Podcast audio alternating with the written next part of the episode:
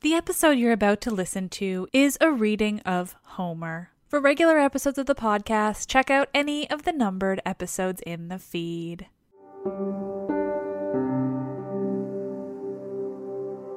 Like many of us, you might think identity theft will never happen to you. But consider this there's a new identity theft victim every three seconds in the U.S. That's over 15 million people by the end of this year, equal to the populations of New York, Los Angeles, and Chicago combined.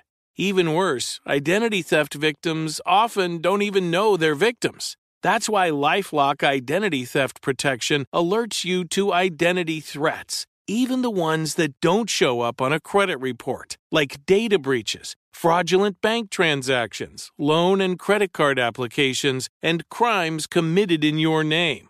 If your identity is stolen, your own dedicated Lifelock US based restoration specialist will work to fix it. Lifelock protects you in ways that you simply can't on your own. Join now and save up to 25% your first year at lifelock.com slash iHeart. That's lifelock.com slash iHeart to save up to 25%. Identity theft protection starts here. Right here, right now. Find your beautiful new floor at Right Rug Flooring. Choose from thousands of in stock styles, ready for next day installation, and all backed by the right price guarantee. Visit rightrug.com. That's R I T E R U G.com today to schedule a free in home estimate or to find a location near you. 24 month financing is available with approved credit. For 90 years, we've been right here, right now. Right Rug Flooring. This is it. Your moment. This is your time to make your comeback with Purdue Global. When you come back with a Purdue Global degree, you create opportunity for yourself, your family, and your future. It's a degree you can be proud of, a degree that employers will trust and respect. Purdue Global offers working adults like you over 175 flexible degree programs to meet your specific career goals. These include associate, bachelor's, master's, and doctoral degrees and certificates. Purdue Global degree programs range from nursing to business to communication and more. Whatever your interest, we have the degree that will move you forward. You have the knowledge, you have the experience. Now it's time to get credit for the work you've done and earn the recognition you deserve with Purdue Global, Purdue's online university for working adults. You know you're worth it. We do too. So don't wait another second to get the degree that will take your career to the next level. Start your comeback today at purdueglobal.edu.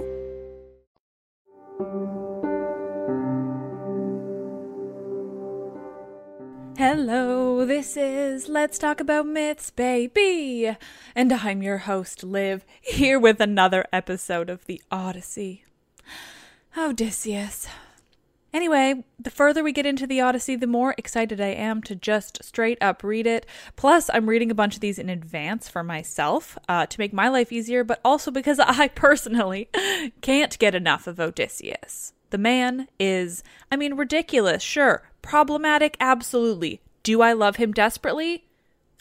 Of course I do. Now, today's episode um, starts directly after where the last one ended, to the point of Odysseus just answering a question. So, just a reminder he's just been asked who he is, and that bard is singing about the Trojan War. Lots of suspense. This is Homer's Odyssey, translated by Samuel Butler, Book 9. And Odysseus answered, King Alcinous, it is a good thing to hear a bard with such a divine voice as this man has. There is nothing better or more delightful than when a whole people make merry together, with the guests sitting orderly to listen, while the table is loaded with bread and meats, and the cupbearer draws wine and fills his cup for every man. This is indeed as fair a sight as a man can see. Now, however, since you are inclined to ask the story of my sorrows, and rekindle my own sad memories in respect of them, I do not know how to begin, nor yet how to continue and conclude my tale, for the hand of heaven has been laid heavily upon me. Firstly, then, I will tell you my name, that you too may know it, and one day, if I outlive this time of sorrow, may become my guests, though I live so far away from all of you. I am Odysseus, son of Laertes, renowned among mankind for all manner of subtlety, so that my fame ascends to heaven. I live in Ithaca, where there is a high mountain called Neritum, covered with forests, and not far from it there is a group of islands very near to one another Dulichium, Same, and the wooded island of Zacynthus. It lies squat on the horizon, all highest up in the sea towards the sunset, while the others lie away from it towards dawn. It is a rugged island, but it breeds brave men, and my eyes know none that they better love to look upon. The goddess Calypso kept me with her in her cave and wanted me to marry her, as did also the cunning Aeaean goddess Circe. But they could neither of them persuade me, for there is nothing dearer to a man than his own country and his parents, and however splendid a home he may have in a foreign country, if it be far from father or mother, he does not care about it. Now, however, I will tell you of the many hazardous adventures which by Jove's will I met with on my return from Troy. When I had set sail thence, the wind took me first to Ismarus, which is the city of the Cicones. There I sacked the town and put the people to sword. We took their wives and also much booty, which we divided equitably amongst us, so that none might have reason to complain. I then said that we had better make off at once, but my men very foolishly would not obey me, so they stayed there drinking much wine and killing great numbers of sheep and oxen on the shore. Meanwhile, the Cicones cried out for help to other Cicones who lived inland, these were more in number and stronger, and they were more skilled in the art of war, for they could fight, either from chariots or on foot as the occasion served. In the morning, therefore, they came as thick as leaves and bloom in summer, and the hand of heaven was against us, so that we were hard pressed.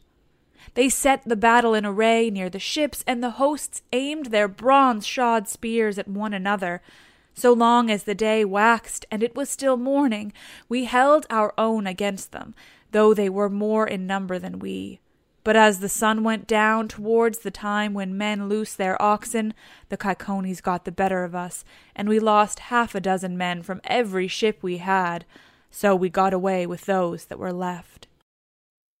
Thence we sailed onward with sorrow in our hearts, but glad to have escaped death, though we had lost our comrades nor did we leave till we had thrice invoked each one of the poor fellows who had perished by the hands of the Cicones.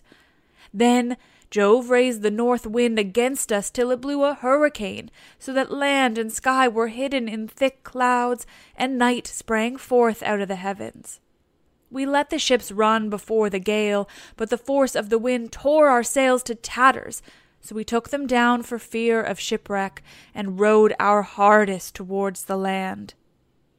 There we lay two days and two nights suffering much alike from toil and distress of mind.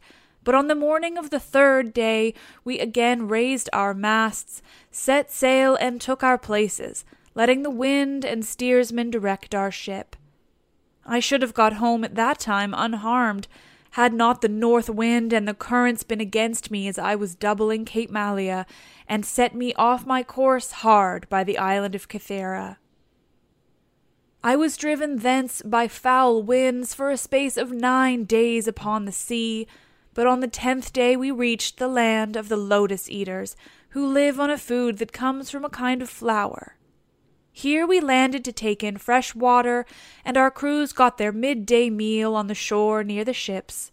When they had eaten and drunk, I sent two of my company to see what matter of men the people of the place might be, and they had a third man under them. They started at once and went about among the lotus eaters, who did them no harm, but gave them to eat of the lotus, which was so delicious that those who ate of it left off caring about home, and did not even want to go back and say what had happened to them, but were for staying and munching lotus with the lotus eaters, without thinking further of their return. Nevertheless, though they wept bitterly, I forced them back to the ships and made them fast under the benches Then I told the rest to go on board at once, lest any of them should taste of the lotus and leave off wanting to get home. So they took their places and smote the grey sea with their oars. We sailed hence, always in much distress, till we came to the land of the lawless and inhuman Cyclops. Now the Cyclops neither plant nor plough, but trust in Providence, and live on such wheat, barley, and grapes as grow wild without any kind of tillage, and their wild grapes yield them wine as the sun and the rain may grow them. They have no laws, nor assemblies of the people, but live in caves, on the tops of high mountains. Each is lord and master in his family, and they take no account of their neighbors. Now, off their harbor there lies a wooded and fertile island, not quite close to the island of the Cyclops, but still not far. It is overrun with wild goats that breed there in great number and are never disturbed by foot of man, for sportsmen, who as a rule will suffer so much hardship in forest or among mountain precipices, do not go there nor yet again is it ever ploughed or fed down, but it lies a wilderness untilled and unsown from year to year, and has no living thing upon it but only goats. For the Cyclops have no ships, nor yet shipwrights, who could make ships for them. They cannot therefore go from city to city, or sail over the sea to one another's country, as people who have good ships can do. If they had had these, they would have colonized the island, for it is a very good one, and would yield everything in due season. There are meadows that in some places come right down to the seashore, well watered and full of luscious grass. Grapes would do there excellently. There is level land for ploughing, and it would always yield heavily at harvest time, for the soil is deep. There is a good harbor where no cables are wanted, nor yet anchors, nor need a ship be moored, but all one has to do is beach one's vessel and stay there till the wind becomes fair for putting out to sea again. At the head of the harbor there is a spring of clear water coming out of a cave, and there are poplars growing all around it. Here we entered, but so dark was the night that some god must have brought us in, for there was nothing whatever to be seen. A thick mist hung all round our ships. The moon was hidden by a mass of cloud, so that no one could have seen the island if he had looked for it, nor were there any breakers to tell us we were close inshore before we found ourselves upon the land itself.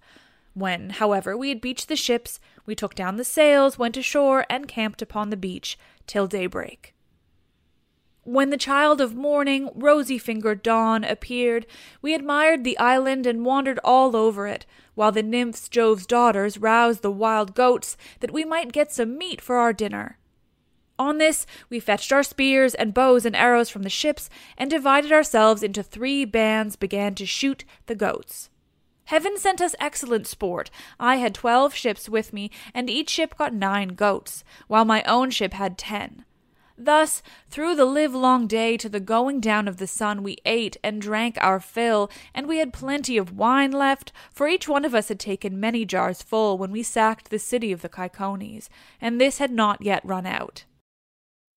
While we were feasting, we kept turning our eyes towards the land of the Cyclops, which was hard by, and saw the smoke of their stubble fires. We could almost fancy we heard their voices and the bleating of their sheep and goats but when the sun went down and it came on dark, we camped down upon the beach, and next morning I called a council.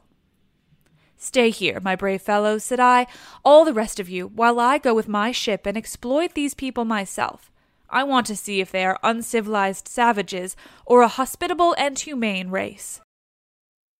I went on board, bidding my men to do so also, and loose the hawsers, so they took their places and smote the grey sea with their oars. When we got to the land, which was not far, there on the face of a cliff near the sea, we saw a great cave overhung with laurels. It was a station for a great many sheep and goats, and outside there was a large yard with a high wall round it made of stones built into the ground, and of trees, both pine and oak. This was the abode of a huge monster, who was then away from home shepherding his flocks. He would have nothing to do with other people, but led the life of an outlaw. He was a horrid creature, not like a human being at all, but resembling rather some crag that stands out boldly against the sky on the top of a high mountain. I told my men to draw the ship ashore and stay where they were. all but the twelve best among them who were to go along with myself. I also took a goat skin of sweet black wine, which had been given me by Maron, son of Euanthes, who was priest of Apollo, the patron god of Ismarus, and lived within the wooded precincts of the temple. When we were sacking the city, we respected him and spared his life, as also his wife and child, so he made me some presents of great value seven talents of fine gold and a bowl of silver with twelve jars of sweet wine, unblended, and of the most exquisite flavor. Not a man nor maid in the house knew about it, but only himself, his wife, and one housekeeper. When he drank it, he mixed twenty parts of water to one part of wine, and yet the fragrance from the mixing bowl was so exquisite that it was impossible to refrain from drinking. I filled a large skin with this wine, and took a wallet full of provisions with me, for my mind misgave me that I might have to deal with some savage who would be of great strength and would respect neither right nor law. We soon reached his cave, but he was out shepherding, so we went inside and took stock of all that we could see. His cheese racks were loaded with cheeses, and he had more lambs and kids than his pens could hold. They were kept in separate flocks. First there were the hoggets, then the oldest of the younger lambs, and lastly the very young ones, all kept apart from one another. As for his dairy, all the vessels, bowls, and milk pails into which he milked were swimming with whey. When they all saw this, my men begged to let them first steal some cheeses and make off with them to the ship. They would then return, drive down the lambs and kids, put them on board, and sail away with them. It would have been indeed better if we had done so, but I would not listen to them, for I wanted to see the owner himself, in the hope that he might give me a present. When, however, we saw him, my poor men found him ill to deal with.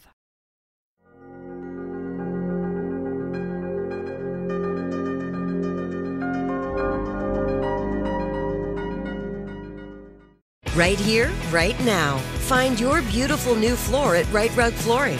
Choose from thousands of in stock styles, ready for next day installation, and all backed by the right price guarantee. Visit rightrug.com. That's R I T E R U G.com today to schedule a free in home estimate or to find a location near you. 24 month financing is available with approved credit. For 90 years, we've been right here, right now. Right Rug Flooring. This is it. Your moment. This is your time to make your comeback with Purdue Global. When you come back with a Purdue Global degree, you create opportunity for yourself, your family, and your future. It's a degree you can be proud of, a degree that employers will trust and respect. Purdue Global offers working adults like you over 175 flexible degree programs to meet your specific career goals. These include associate, bachelor's, master's, and doctoral degrees and certificates. Purdue Global degree programs range from nursing to business to communication and more. Whatever your interest, we have the degree that will move you forward. You have the knowledge, you have the experience. Now it's time to get credit for the work you've done and earn the recognition you deserve with Purdue Global, Purdue's online university for working adults. You know you're worth it. We do too. So don't wait another second to get the degree that will take your career to the next level. Start your comeback today at purdueglobal.edu.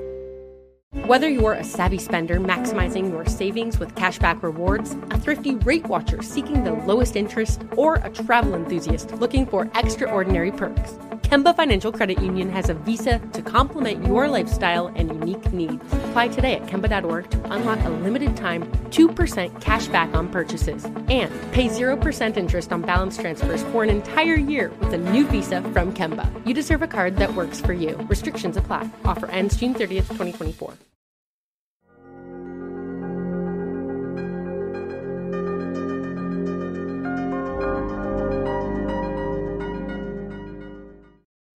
We lit a fire, offered some of the cheeses in sacrifice, ate others of them, and then sat waiting till the Cyclops should come in with his sheep.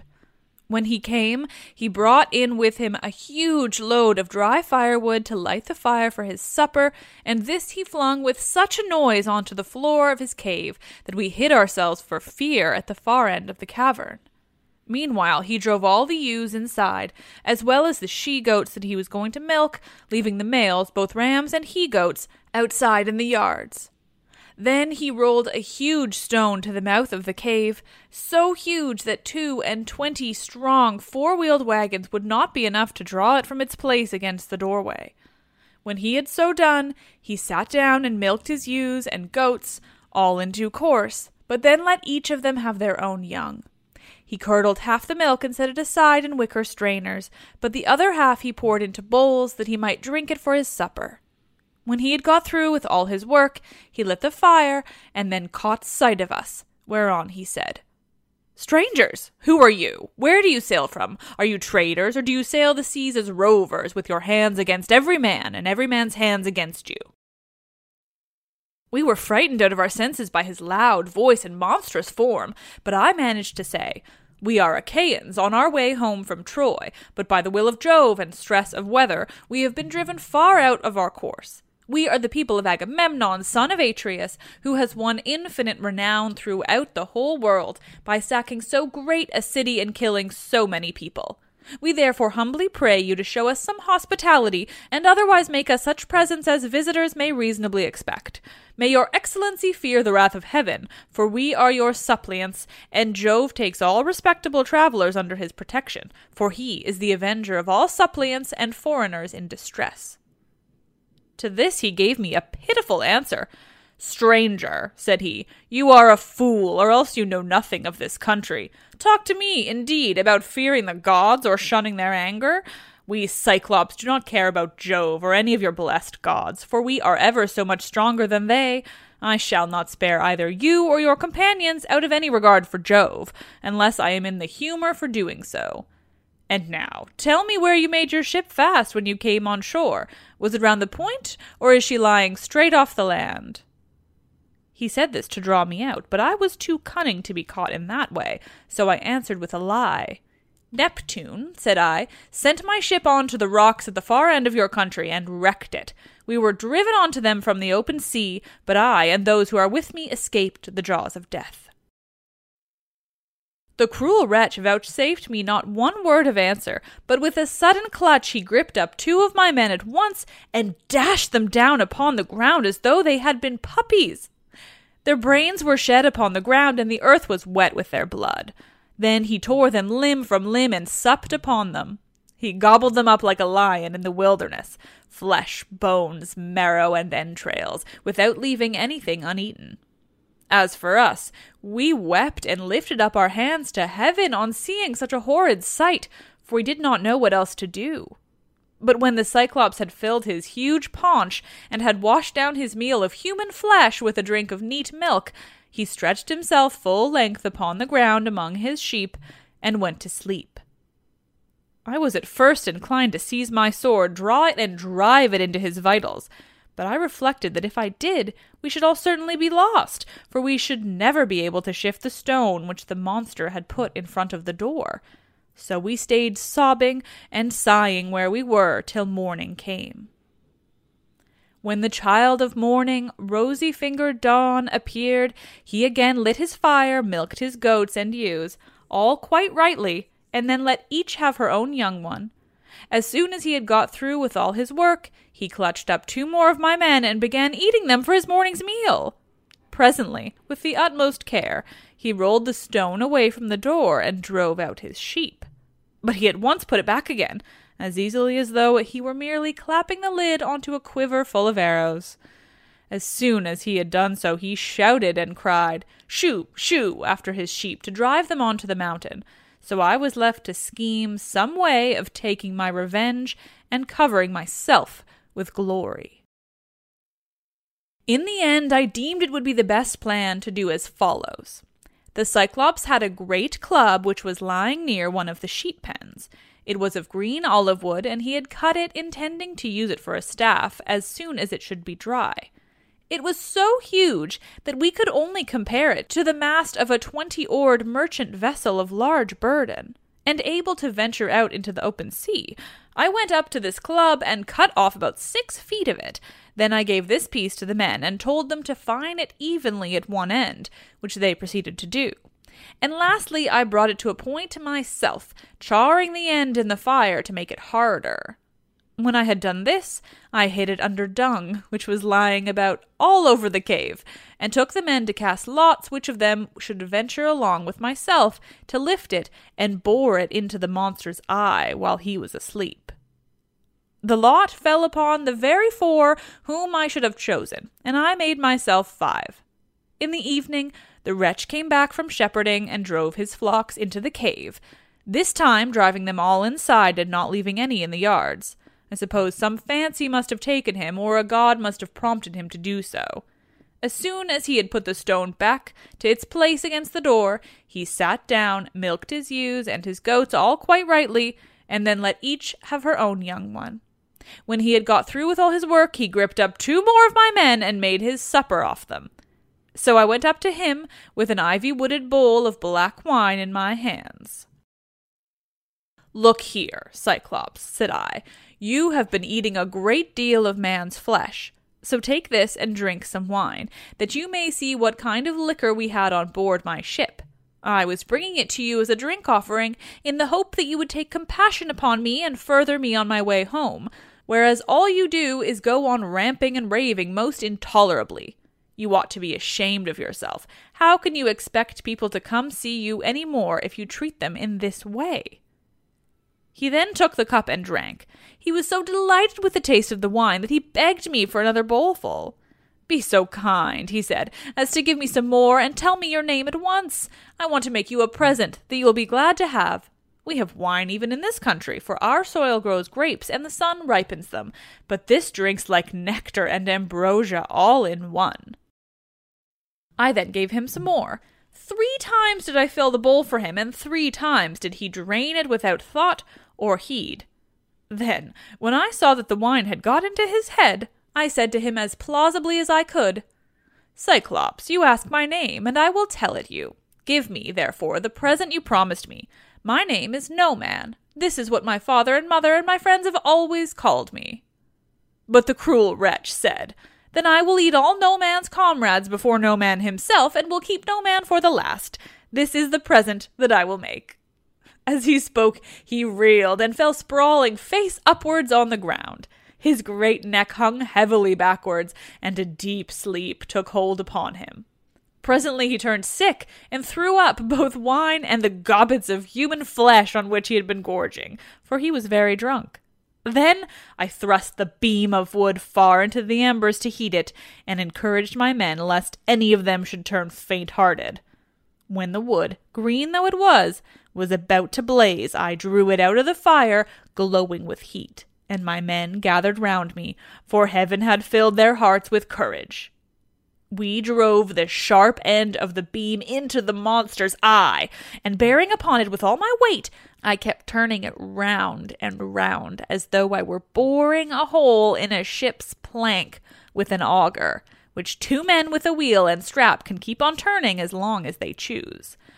Even thus did we bore the red hot beam into his eye till the boiling blood bubbled all over it as we worked it round and round, so that the steam from the burning eyeball scalded his eyelids and eyebrows, and the roots of the eye sputtered in the fire.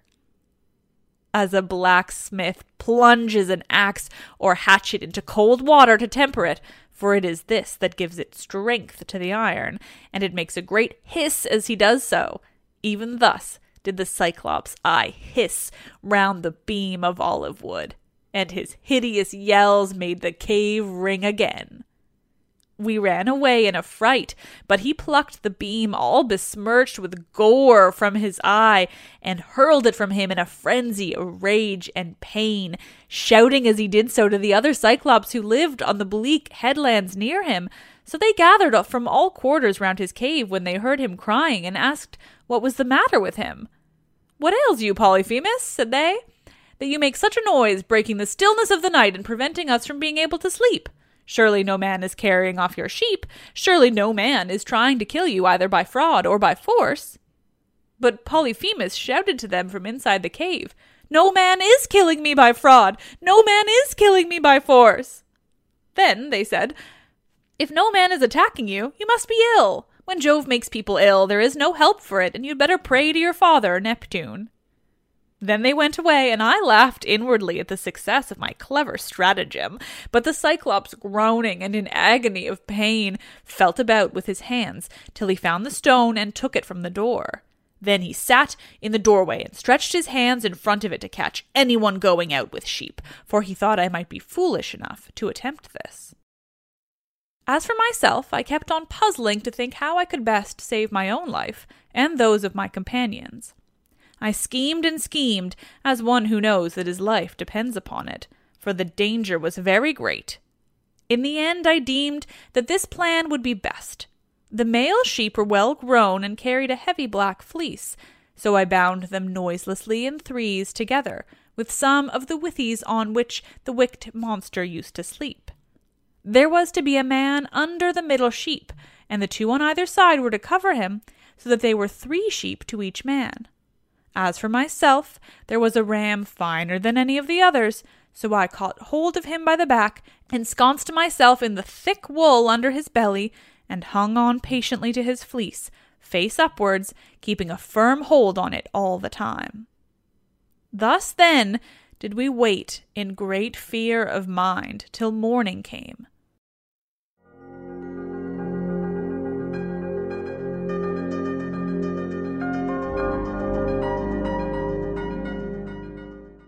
Right here, right now. Find your beautiful new floor at Rite Rug Flooring. Choose from thousands of in stock styles, ready for next day installation, and all backed by the right price guarantee. Visit riterug.com. That's R I T E R U G.com today to schedule a free in home estimate or to find a location near you. 24 month financing is available with approved credit. For 90 years, we've been right here, right now. Rite Rug Flooring. This is it. Your moment. This is your time to make your comeback with Purdue Global. When you come back with a Purdue Global degree, you create opportunity for yourself, your family, and your future. It's a degree you can be proud of, a degree that employers will trust and respect. Purdue Global offers working adults like you over 175 flexible degree programs to meet your specific career goals. These include associate, bachelor's, master's, and doctoral degrees and certificates. Purdue Global degree programs range from nursing to business to communication and more. Whatever your interest, we have the degree that will move you forward. You have the knowledge, you have the experience. Now it's time to get credit for the work you've done and earn the recognition you deserve with Purdue Global, Purdue's online university for working adults. You know you're worth it. We do too. So don't wait another second to get the degree that will take your career to the next level. Start your comeback today at purdueglobal.edu.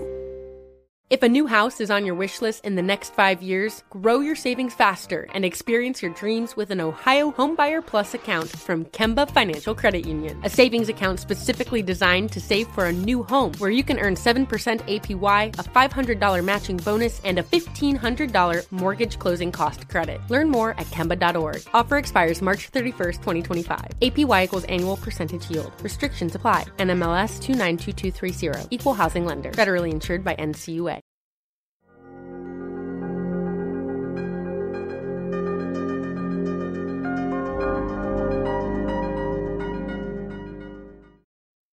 But when the child of morning, rosy fingered Dawn, appeared, the male sheep hurried out to feed, while the ewes remained bleating about the pens, waiting to be milked, for their udders were full to bursting. But their master, in spite of all his pain, felt the backs of all the sheep as they stood upright, without being sharp enough to find out that the men were underneath their bellies. As the ram was going out last of all, heavy with its fleece and with the weight of my crafty self, Polyphemus laid hold of it and said, My good ram, what is it that makes you the last to leave my cave this morning? You are not wont to let the ewes go before you, but lead the mob with a run, whether to flowery mead or bubbling fountain, and are the first to come home again at night. But now you lag last of all. Is it because you know your master has lost his eye, and are sorry because that wicked no man and his horrid crew had got him down in his drink and blinded him? But I will have his life yet. If you could understand and talk, you would tell me where the wretch is hiding, and I would dash his brains upon the ground till they flew all over the cave. I should thus have some satisfaction for the harm this no good no man has done me. As he spoke, He drove the ram outside, but when we were a little way out from the cave and yards, I first got from under the ram's belly and then freed my comrades. As for the sheep, which were very fat, by constantly heading them in the right direction, we managed to drive them down to the ship. The crews rejoiced greatly at seeing those of us who had escaped death, but wept for the others whom the Cyclops had killed.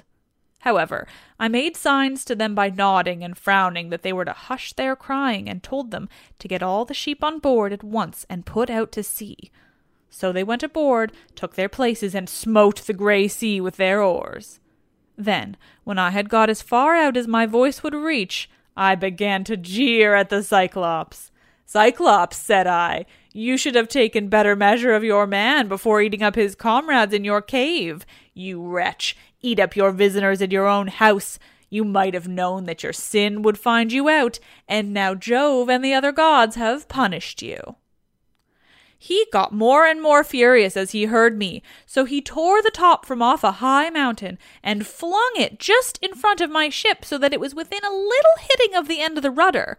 The sea quaked as the rock fell into it, and the wash of the wave it raised carried us back towards the mainland and forced us towards the shore. But I snatched up a long pole and kept the ship off, making signs to my men by nodding my head that they must row for their lives, whereon they laid out with a will. When we had got twice as far as we were before, I was for jeering at the Cyclops again, but the men begged and prayed of me to hold my tongue. Do not, they exclaimed, be mad enough to provoke this savage creature further. He has thrown one rock at us already, which drove us back again to the mainland, and we made sure it had been the death of us. If he had then heard any further sound of voices, he would have pounded our heads and our ship's timbers into a jelly with the rugged rocks he would have heaved at us, for he can throw them a long way. But I would not listen to them and shouted out to him in my rage. Cyclops, if anyone asks you who it was that put your eye out and spoiled your beauty, say it was the valiant warrior Odysseus, son of Laertes, who lives in Ithaca. On this he groaned and cried out, Alas, alas, then the old prophecy about me is coming true. There was a prophet here at one time, a man both brave and of great stature, Telemus, son of Eurymus, who was an excellent seer, and did all the prophesying for the Cyclops till he grew old. He told me that all this would happen to me some day, and that I should lose my sight by the hand of Odysseus. I have been all along expecting some one of imposing presence and superhuman strength, whereas he turns out to be a little insignificant weakling who has managed to blind my eye by taking advantage of me in drink. Come here, then, Odysseus, that I may make you presents to show my hospitality, and urge Neptune to help you forward on your journey. For Neptune and I are father and son. He, if he so will, shall heal me, which no one else, neither god nor man, can do. Then I said, I wish I could be as sure of killing you outright and sending you down to the house of Hades, as I am that it will take more than Neptune to cure that eye of yours. On this, he lifted up his hands to the firmament of heaven and prayed, saying, Hear me, great Neptune, if I am indeed your own and true begotten son, grant that Odysseus may never reach his home alive, or if he must get back to his friends at last, let him do so late and in sore plight after losing all his men. Let him reach his home in another man's ship and find trouble in his house. Thus did he pray, and Neptune heard his prayer. Then he picked up a rock much larger than the first, swung it aloft, and hurled it with prodigious force. It fell just short of the ship, but was within a little of hitting the end of the rudder. The sea quaked as the rock fell onto it, and the wash of the wave it raised drove us onwards on our way towards the shore of the island. When at last we got to the island where we had left the rest of our ships, we found our comrades lamenting us and anxiously awaiting our return. We ran our vessel upon the sands and got out of her on to the seashore. We also landed the Cyclops' sheep and divided them equitably amongst us so that none might have reason to complain. As for the ram, my companions agreed that I should have it as an extra share, so I sacrificed it on the seashore and burned its thigh bones to Jove, who is the lord of all. But he heeded not my sacrifice, and only thought how he might destroy both my ships and my comrades. Thus, through the livelong day to the going down of the sun, we feasted our fill on meat and drink. But when the sun went down and it came on dark, we camped upon the beach. When the child of morning, rosy fingered dawn, appeared, I bade my men on board and loose the hawsers. Then they took their places and smote the grey sea with their oars. So we sailed on with sorrow in our hearts, but glad to have escaped death, though we had lost our comrades.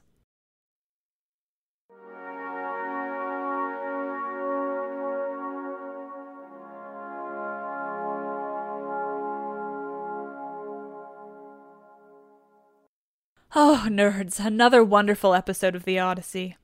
I do wish this translation had used the word savage less. I would like to apologize. It's not a good word, and I would choose never to use it.